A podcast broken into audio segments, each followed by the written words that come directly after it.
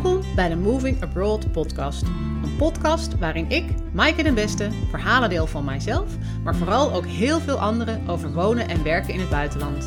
Want na 6 jaar Australië weet ik als geen ander hoe ongelooflijk gaaf dat is. En ook wat er allemaal wel niet bij komt kijken. Een podcast bomvol inspiratie en informatie dus, om jou te helpen je eigen buitenlanddroom na te jagen. Of gewoon lekker alleen maar weg te dromen natuurlijk. Ik vind het superleuk om te horen wat je van de podcast vindt. Dus heb je genoten van een aflevering of heb je nog vragen? Deel de aflevering dan op social media of stuur me even een berichtje. Je vindt de links in de show notes. En helemaal blij maak je me met een review op Apple Podcasts of jouw favoriete podcast app. Dat zorgt er namelijk voor dat hij nog makkelijker gevonden kan worden. Dan nu de aflevering van vandaag. Veel plezier en een goede reis. Hallo, wat leuk dat je luistert. In deze aflevering praat ik met Myrthe Hisschemöller. Myrthe woont al 9 jaar op Bonaire. Na wat verschillende banen op het eiland werkt ze nu als copywriter, illustrator en DJ. Myrthe, welkom in de podcast. Wat leuk dat je er bent. Ja, dankjewel. Leuk voor de uitnodiging ook. Ja, nou live vanuit Bonaire. Ja. Waar het nog lekker vroeg in de ochtend is volgens mij. Hier in Nederland is het al een warme namiddag. Dus blij ja, dat er even fris bij zit.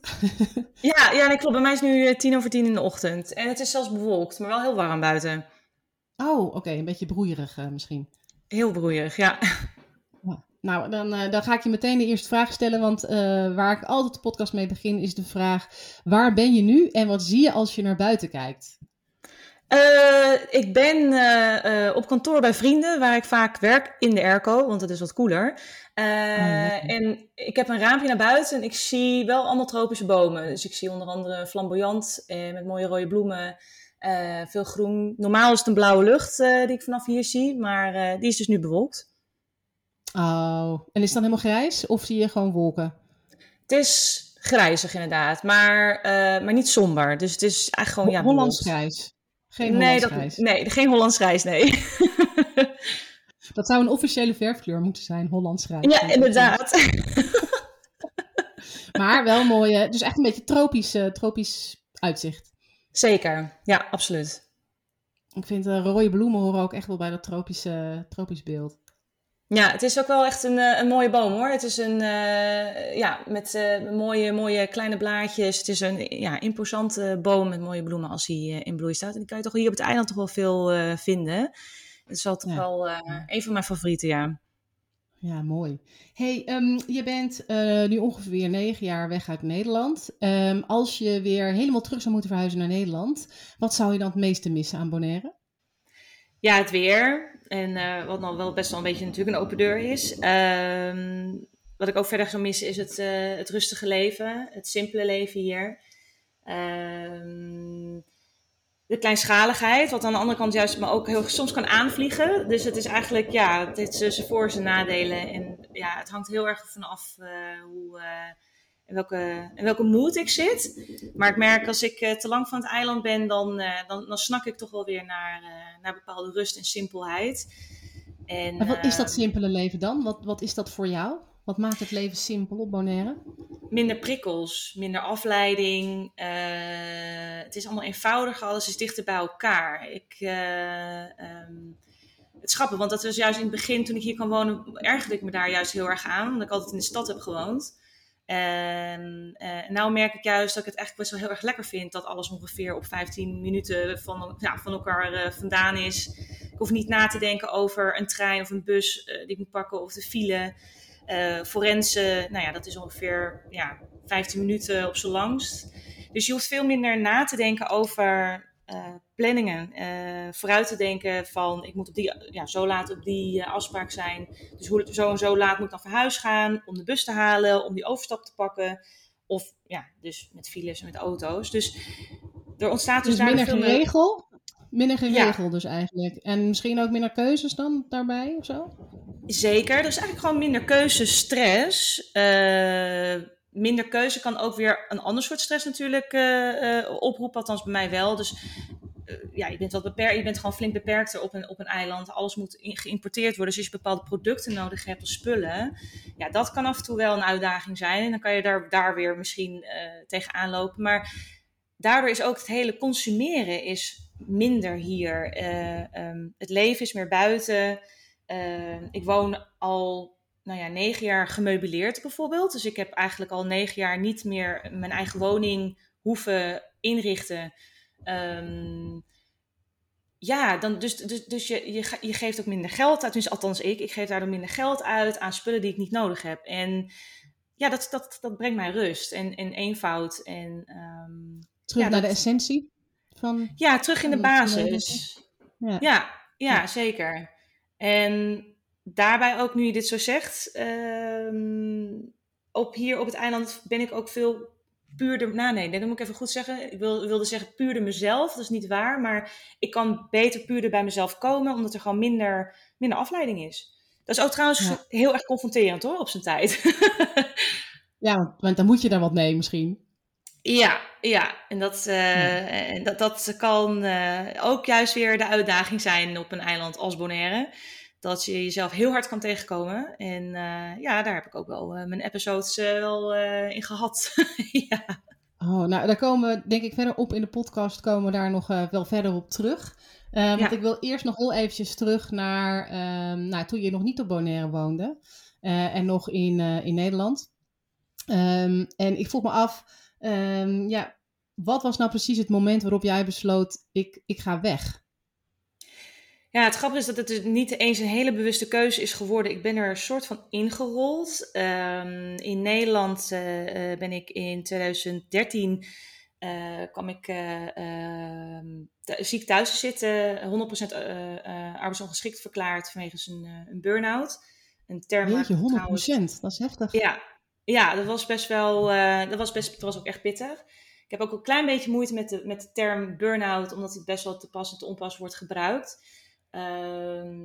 Maar ik lag er gewoon 100% uit. En toen waren nog wat andere dingen in mijn leven, zoals mijn relatie, mijn werk, dingen in de familie. Er gebeurde in een hele korte tijd opeens heel veel. Veel live events tegelijkertijd. Ja. En mijn relatie, waar ik, de man waar ik toen mee was, 5 jaar, wij besloten ook uit elkaar te gaan. Ik moest daardoor ook samen in goed overleg besloten dat ik daar niet zou blijven wonen, hij wel. Dus ik had opeens ook geen woning meer. En mijn vader, die had een vacature gezien op Bonaire. Ook puur toeval was hij gewoon zo tegengekomen. En hij had gesolliciteerd en was het meteen ook geworden. Dus hij had zoiets van, Myrthe, je hebt niks te verliezen. Waarom kom je niet met mij en mijn vrouw, dat is dan niet mijn moeder, maar zijn vrouw toen de tijd. Waarom kom je niet met ons mee naar Bonaire voor 3 maanden? Om even bij te komen, op te laden en even te kijken, ja, wat nu? Even je pas op de plaats te maken. Dus ik zei, jongens, tot over 3 maanden. Nou, dat is nu eind deze maand, tenminste het moment dat we nu opnemen. Nou nee, het is al bijna eind augustus. Over een paar dagen is dat precies 9 jaar geleden. Jeetje, dus 3 maanden werden 9 jaar. Ja, en het liep even allemaal heel anders. Ja, en ik had dit, als je mij dit 10 jaar geleden had gezegd, dan had ik heel hard gelachen. En had ik gezegd, nee... Het is heel grappig hoe het allemaal gelopen is. En het was dus totaal niet de planning. Het is, ik ben er ingerold. Ik heb bepaalde keuzes gemaakt en die hebben geleid waar ik nu ben. Ja. En had jij dan ook nooit echt een wens om een keer in het buitenland te wonen? Zeker, had ik. Ik had een onrust. Er waren ook een aantal dingen in Nederland waar ik me gewoon niet meer... goed bij voelde. Ik voelde sowieso me steeds minder op mijn gemak. Of thuis, wat is naast de juiste benaming, zou ik nu even niet zo weten. Maar ik voelde een soort onrust inderdaad dat ik weg wilde. Ik heb ook tijdens mijn studie heb ik een minor gevolgd in Zweden. Dus ik heb een half jaar in Zweden gestudeerd in 2009. En daar is het zaadje geplant. Door die ervaring om in het buitenland te studeren en te wonen. Ja, begon ik opeens ook Nederland en mezelf anders te bekijken. En waren er gewoon een aantal dingen. Ik dacht van, wacht even, er is nog een hele wereld daarbuiten. En alles wat ik ja, dacht over Nederland en over mezelf en over onze cultuur en onze samenleving. Ja, begon opeens vanuit een heel andere kant te bekijken. En ja, toen is er een soort onrust ontstaan van ik wil eigenlijk wel weg. Maar ja, die stap zetten, dat is natuurlijk spannend. En je spullen en mensen achterlaten of een baan of een leven. Ja, dus... Eigenlijk is het me eigenlijk gewoon dus zo aan de dan eigenlijk niet zo. Het kwam er eigenlijk niet zo van totdat je deze, officieel tijdelijke kans uiteindelijk lange termijnskans kreeg. Maar waar ik wel benieuwd naar ben is,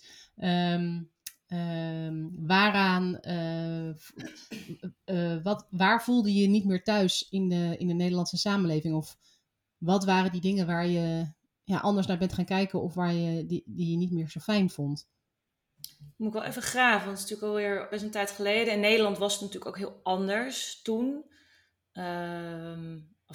Ik zit natuurlijk meteen te denken, heeft dat dan te maken met je burn-out? Hè?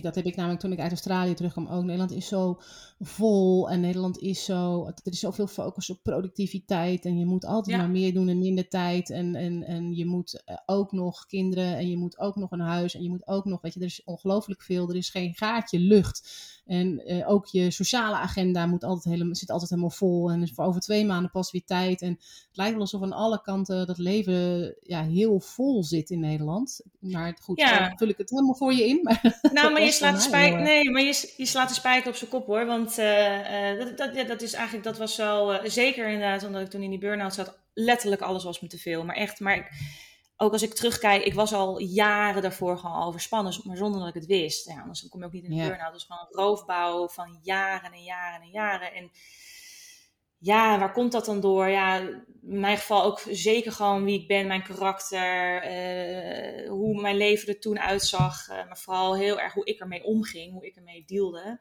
Maar inderdaad, wat je zegt, Nederland, en dat vind ik nog steeds. En dat is wel grappig, want onlangs heb ik daar nog een best wel interessant artikel over gelezen en gedeeld online...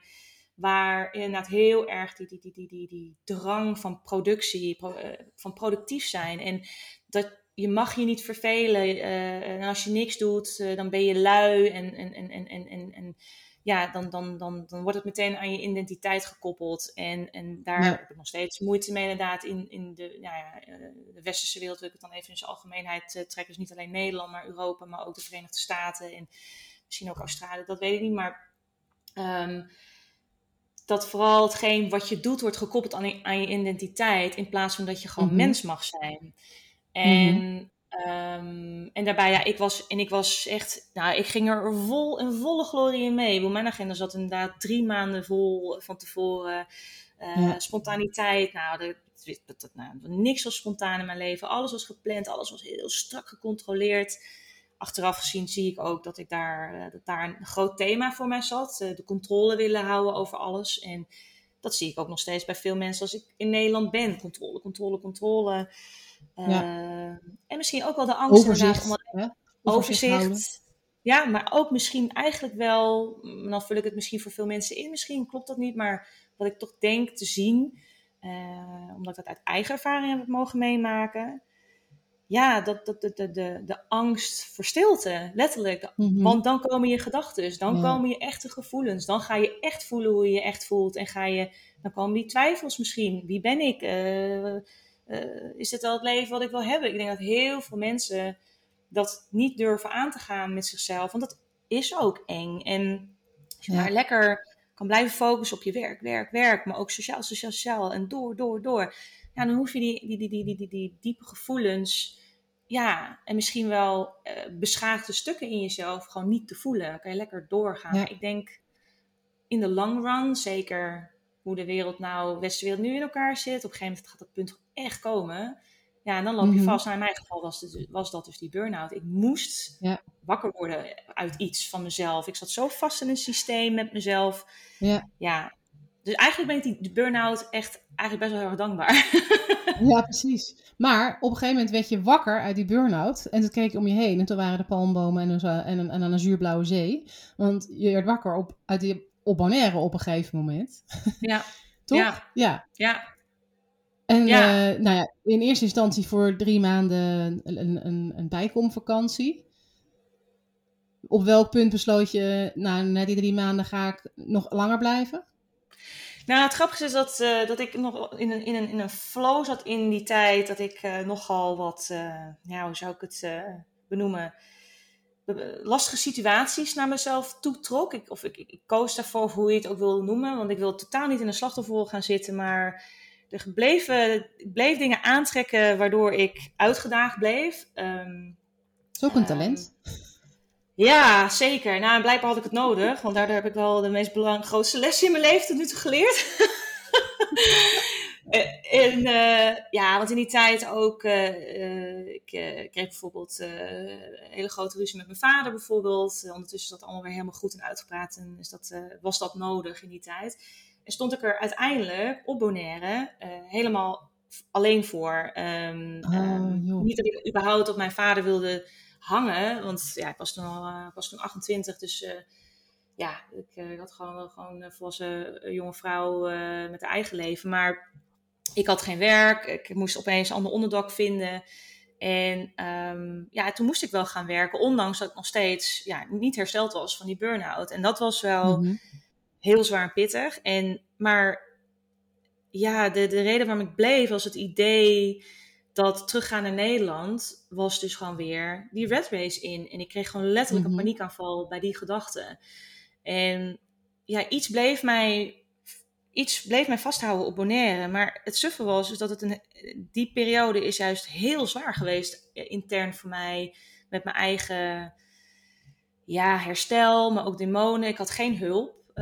Nederland wel, therapie en dat soort dingen om met die burn-out te dealen. Maar Bonaire was er niet de hulp die voor mij werkte.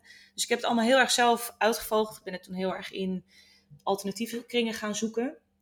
En ja, iets bleef mij ook op het eiland houden. En, maar makkelijk was het niet. En dat vraag ik nog steeds wel eens af van... Ik bleef die keus toch maken, bewust of onbewust... Waarom ben ik inderdaad niet teruggegaan naar Nederland? Want ik had mezelf echt op heel veel vlakken veel makkelijker kunnen maken. Want ik had letterlijk geen cent te makken. Maar echt gewoon letterlijk niet. Nee. Ik moest echt overleven. Hoe ga ik eten? Hoe ga ik mijn huur betalen?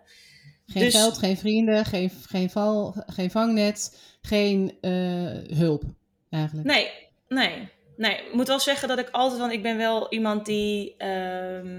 ik maak altijd makkelijk contact. Vrienden. Dus op een gegeven moment had ik wel op zich wel weer mensen om me heen... maar het blijft toch wel oppervlakkig op een eiland. Mensen komen en gaan. En daardoor ook, je kent veel mensen, maar toch ervaar je een soort eenzaamheid. En ja, ik ben daar gewoon heel veel kanten van mezelf tegengekomen die ik te leren had. Waar ik uiteindelijk ook achteraf heb geleerd van, als ik dus helemaal letterlijk op de basis word teruggeworpen, op mezelf, op mijn karakter, maar ook in de basis qua overleven en geld... ik ben er nog steeds. Ik heb het nog steeds gered. En makkelijk was het niet. Maar nogmaals, dat zijn wel hele mooie, belangrijke levenslessen geweest voor mij.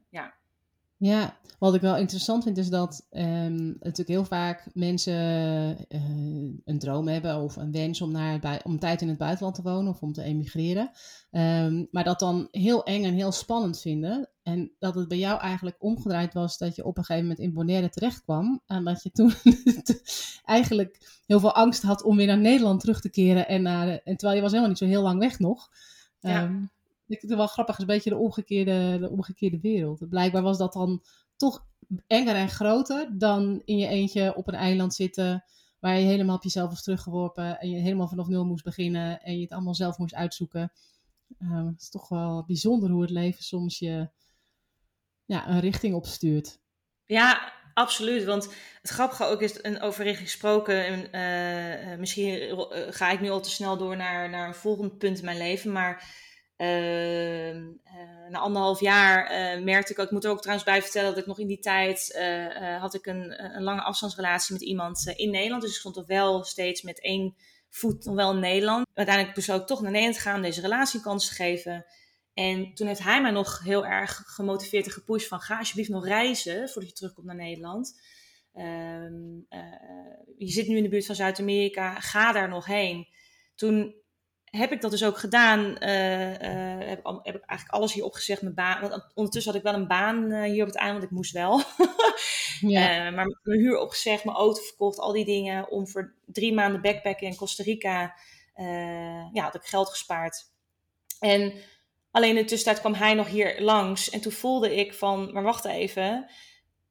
Ik ga hier een heel belangrijk fase van mijn leven, of een mooie tijd van mijn leven, ga ik on hold zetten voor deze man. Want er speelden gewoon een hele hoop dingen bij hem nog in Nederland. Met allemaal details, maakt niet uit. Maar en ik besefte opeens van, wacht even, ik ben een soort rebound voor hem. Dit is niet goed voor mij. En toen heb ik het eigenlijk, zo ontzettend verliefd op hem was nog, heb ik de relatie verbroken. En ook weer een goed overleg met hem, daar hebben we gelukkig goed over kunnen praten.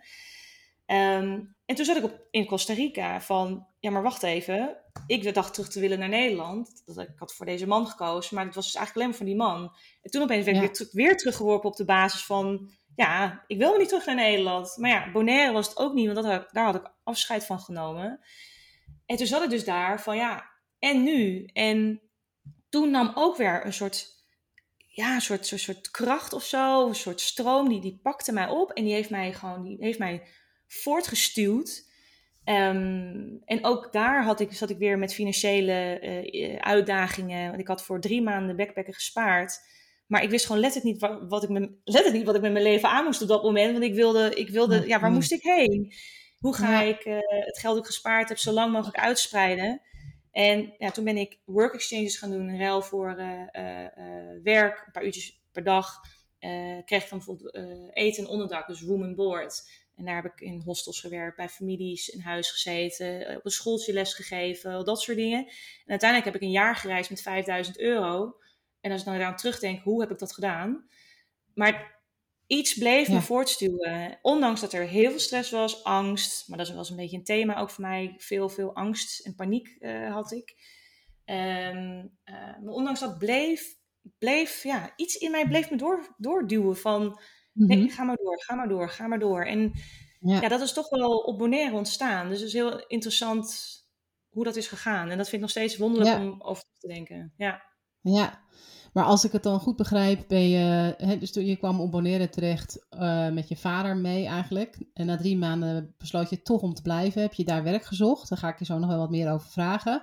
Ja. Na 1,5 jaar... dacht je van nou, mijn avontuur hier is klaar. Ik kom terug naar Nederland. Ik heb daar een relatie. Daar moet ik ook tijd en energie aan geven. Maar ik ga eerst nog reizen. Volgens 3 maanden reizen werd een jaar. Ja. En uiteindelijk ben je dan toch weer terug op Bonaire gekomen. Toch? Of niet? Ja, klopt. Ja, met even een tussenpauze in wederom Nederland. Om te kijken van, oké, wat wil ik nou?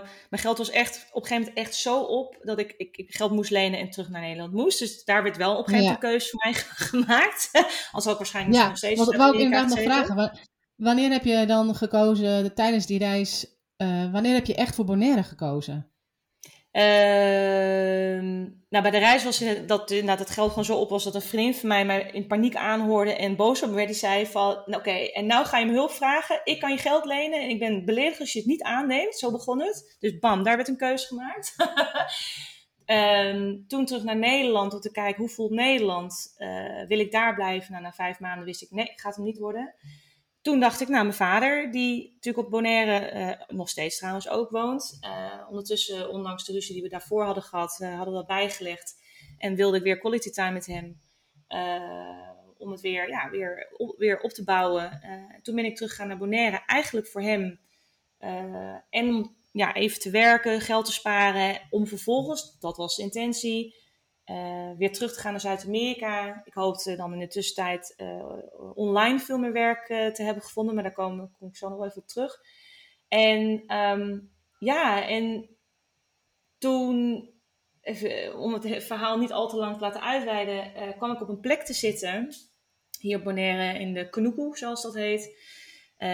Dat is een beetje off-grid. Dit was ook een huis met solarenergie, water wat je echt moet regelen, wat in tonnen wordt bewaard. Mm-hmm. Dus echt off-grid.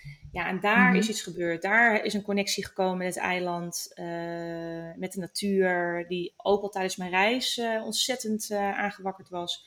En toen heb ik in 2016 wel de bewuste keuze gemaakt. Ik kies nu voor Bonaire, want ik kan wel door. Ik was onwijs aan het rondzwerven, echt als een nomade. Mm-hmm. En dat was ook oké. En dat zit ook in mij, die onrust zit er nog steeds.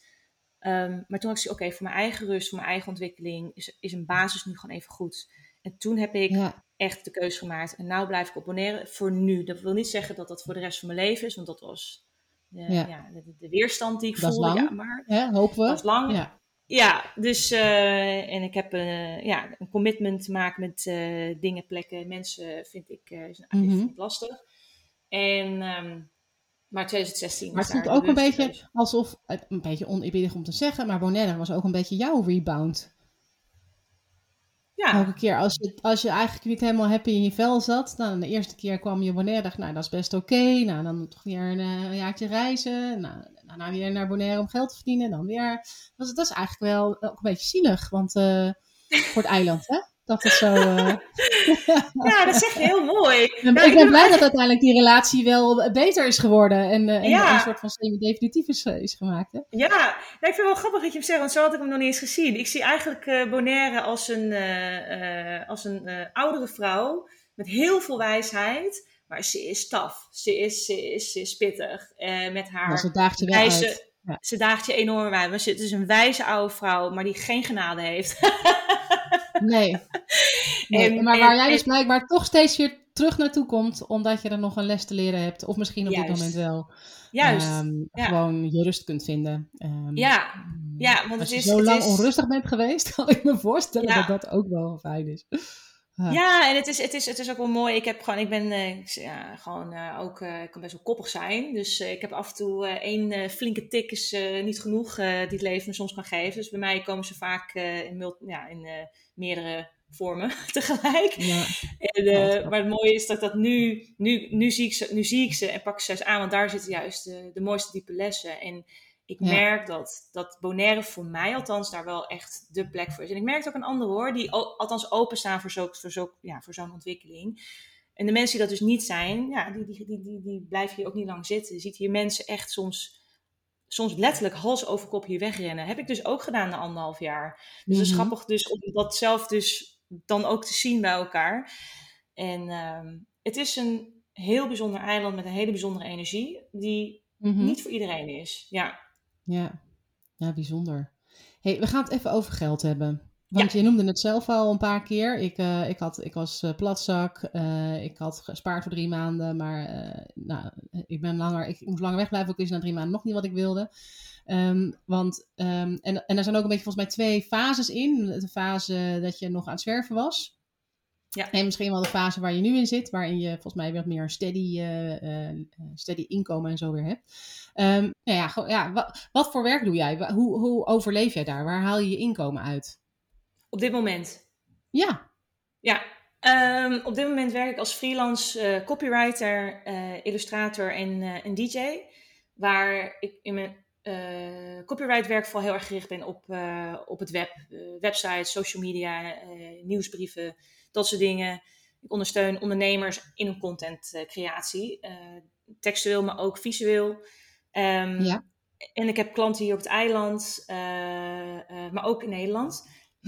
Pardon. En dat is nu mijn hoofdinkomen. En daarnaast DJ ik op het eiland. Dat is een passie. Wat fantastisch is dat ik daar ook ook voor betaald mijn geld mee verdien, inderdaad. Hetzelfde geldt voor illustratiewerk. Dat doe ik meer in persoonlijke projecten. Met ze nu dan misschien een opdracht. Maar mijn hoofdinkomen is echt contentcreatie. Ja. En hoe lang doe je dat al?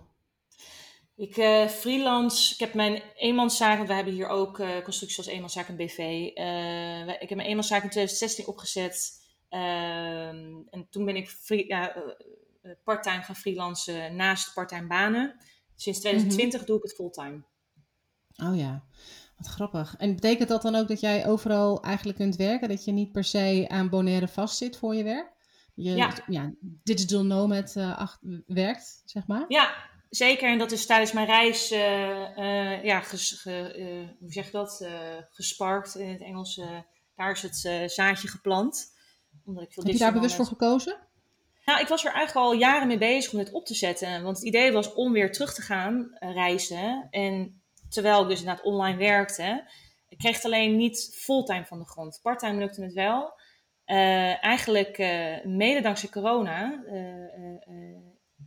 is mijn werk nu eigenlijk volledig online.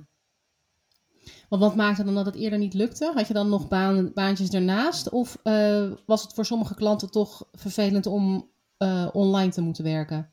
Ja, dat laatste. Vooral de mindset van zowel hier op Bonaire als vooral Nederland. We willen eigenlijk graag dat je eerst een half jaar op kantoor komt zitten. Ik zit op Bonaire. Of de hele tijdsverschil. Dat was echt een mindset. En corona, door corona, dat weten we natuurlijk allemaal, is daar natuurlijk een wijze shift gekomen. En dat is nu wel heel erg in mijn voordeel. Ja. En is dat tijdsverschil nog lastig? Want er zit geloof ik iets van 6 uur tijdsverschil tussen Nederland en Bonaire. Jij zei, ik heb klanten hier op het eiland, maar ook in Nederland. Heb je daar last van? Het is soms een uitdaging in mijn planning en mijn communicatie. Maar het kan juist ook heel erg in zijn voordeel werken. Want waar jullie in Nederland stoppen in de middag, is het, zoals bij mij is het nu nog steeds ochtend bij jou aan het einde van de middag. En dus waar jullie stoppen met je werkdag, ga ik nog door. Dus kan er eigenlijk nog iets over de schutting worden gegooid en ligt het de volgende dag in je inbox. Had jij ook echt al wel ervaring als content creator? Of ben jij gewoon echt gestart en heb je het jezelf aldoende geleerd? Nee, vanuit mijn studie en mijn werk erna had ik al ervaring in de online media. Vooral gericht op online communicatie, social media, marketing. Ik schreef al veel, creëerde al veel. Maar ik ben echt een generalist op dat vlak. En ben me iets meer gaan specialiseren om iets meer naar die contentcreatie te gaan. Nog steeds ben ik heel breed, vind ik zelf. DJ en nieuwsbrieven schrijven. Ja, het is... Ja, het is iedereen doet mooi... Wat zei je? Niet iedereen combineert het. Nee, en plus ook, iemand had ooit een keer een mooie uitspraak, multi-potentialist. En toen dacht ik van, daar val ik wel onder. Ik moet niet, niet één ding. Ja, mooi. Ja, want dan herken je wel dat ik ben gewoon anders snel verveeld. Ik wil geprikkeld blijven en het afwisselend houden. Mensen zeggen, waarom ga je niet fulltime DJ'en? Want dat zou op zich, als ik er echt zo voor zou willen gaan, dan zou ik daar andere keuzes in kunnen maken. Mm-hmm. Maar ik weet niet of ik dat wel wil. Omdat ik namelijk het tekenen ook hartstikke leuk vind en het schrijven ook. En het zakelijke aspect en het commerciële aspect in combinatie met meer creatieve dingen. Dus nee, ik wil niet kiezen. Nee, nou, maar dat ligt helemaal niet... Nee, ik ga je natuurlijk wel niet dwingen. Nee.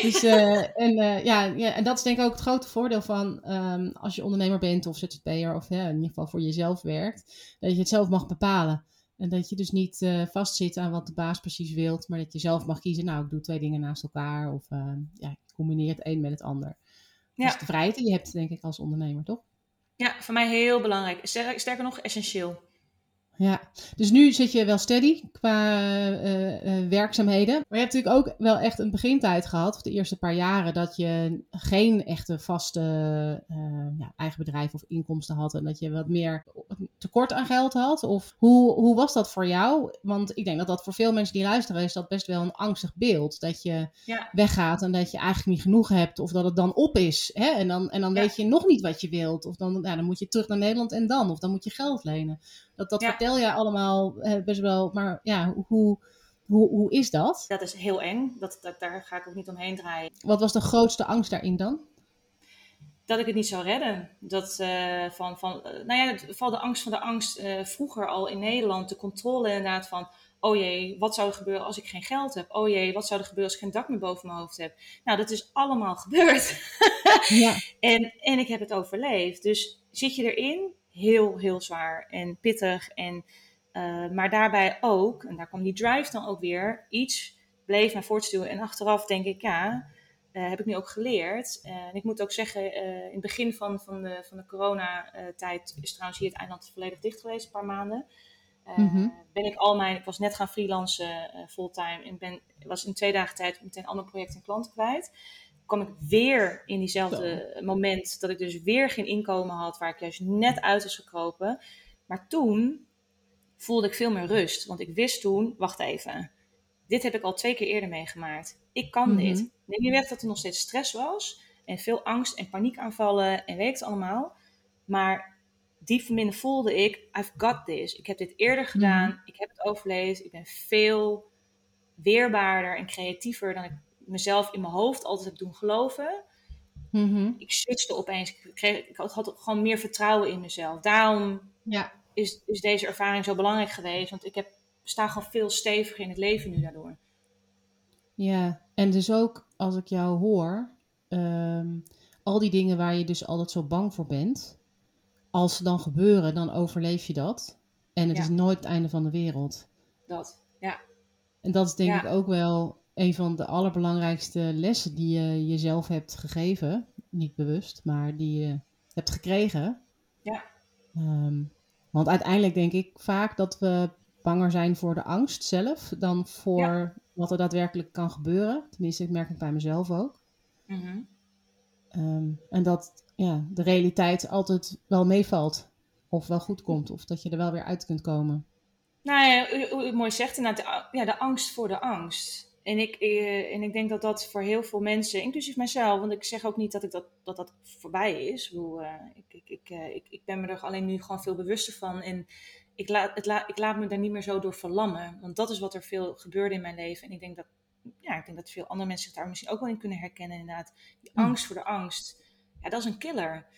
En dan krijg je ook de cliché-uitspraak van als je buiten je comfortzone stapt, dat daar het echte magische plaatsvindt. Nou, het is heel cliché, maar het is wel waar. Ja. En jezelf daar dus in pushen. En de enige manier, is althans mijn ervaring, voor mij althans, om van een bepaalde angst af te komen, de enige manier is om er echt keihard dwars doorheen te gaan. En dan staat er echt is heel moois te wachten aan de andere kant, in mijn ervaring althans. Ja, mooi. Hoe ziet jouw leven er dan nu uit? Kun je ons meenemen in een gemiddelde dag door de week bijvoorbeeld? Mijn dag ziet er sinds kort, ik heb mezelf heel erg, probeer ik een patroon, of hoe zeg je het, een routine wel een beetje aan te meten, want ik ben zeer druk in mijn hoofd. En als ik dat helemaal zo gang laat gaan, dan zijn mijn weken totale chaos. Wat voor mij heel belangrijk is dat ik niet al te vroeg hoef op te staan. Ik ben geen ochtendmens. Het is nu, zitten we in hurricane season, waardoor het hier heel warm is. Want elders zijn voornamelijk de stormen, maar daardoor wordt de wind die normaal hier waait weggezogen. En is het gewoon heel warm hier. Dus werk ik nu bij vrienden op kantoor. Die hebben airco, een heel fijne ruimte. En dan heb ik een push om ook daar naartoe te gaan. Ja, en dan zit ik wel een beetje in een kantoorsfeer met samen lunchen en dat soort dingen. Maar het liefst werk ik eigenlijk gewoon thuis, als het niet al te warm is.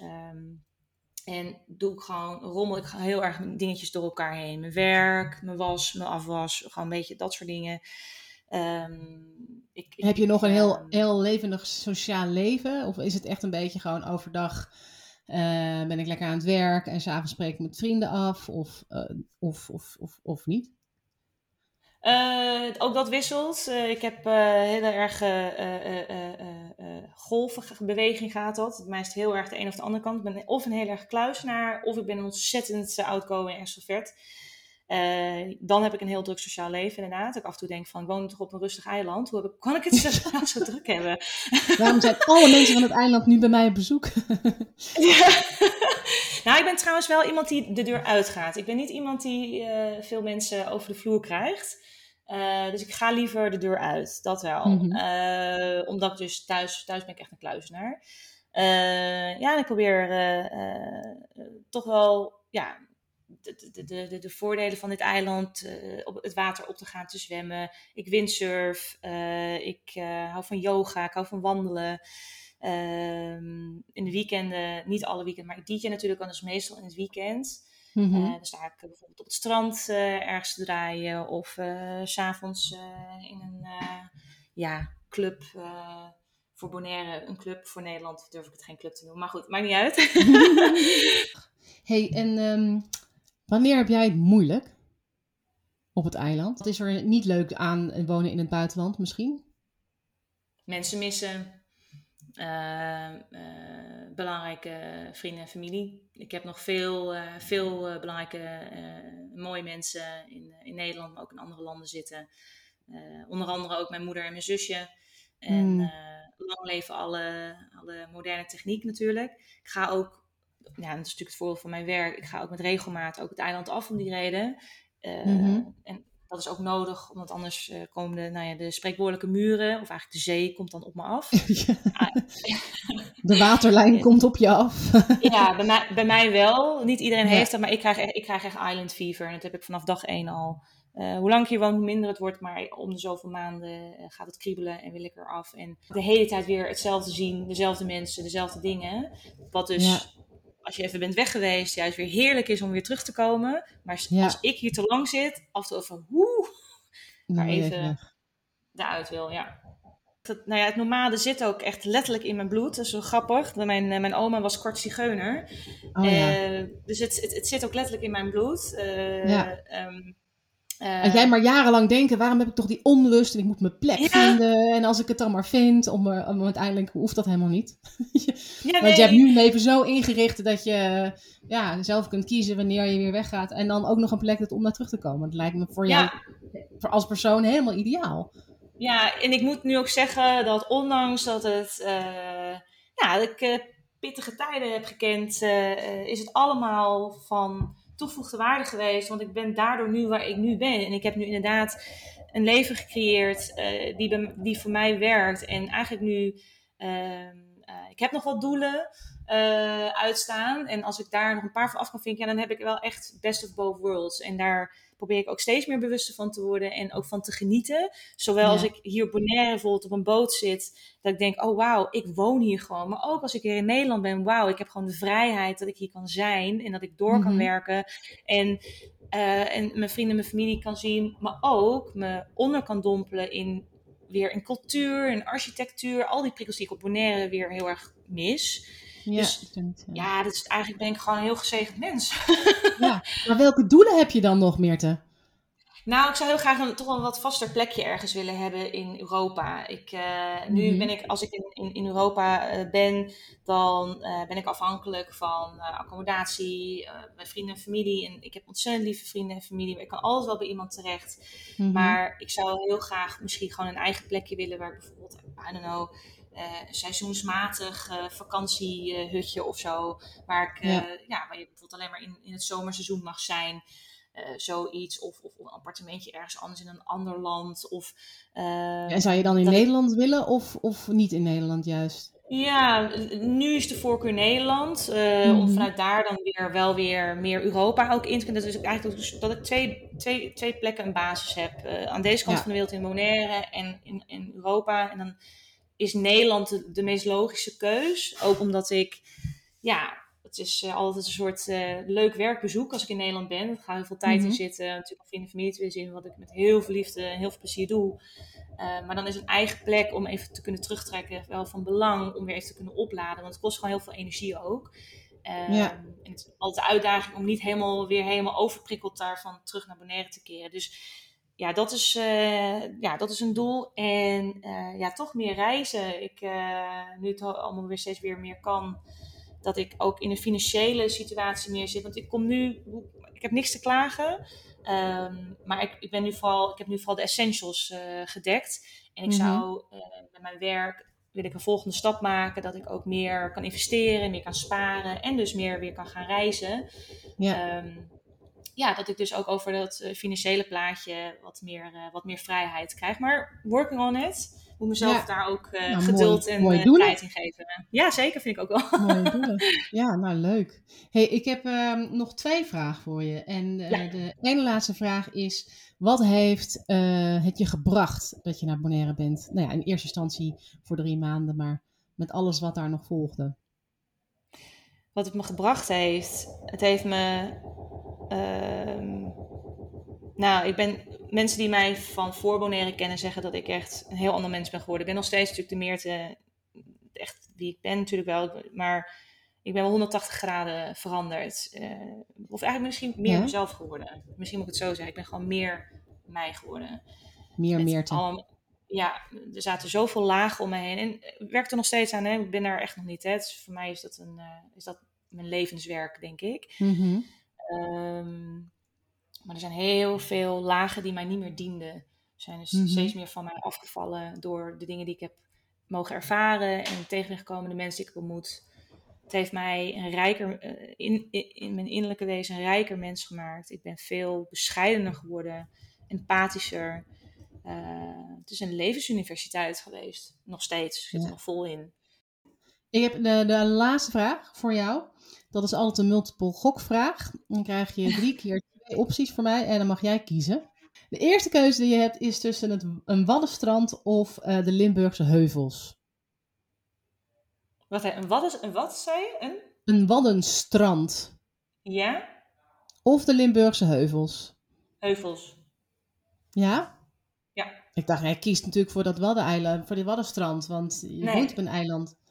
Maar nee. Heuvels. Heuvels, heel duidelijk. Ja, bergen? Ja, bergen en bomen.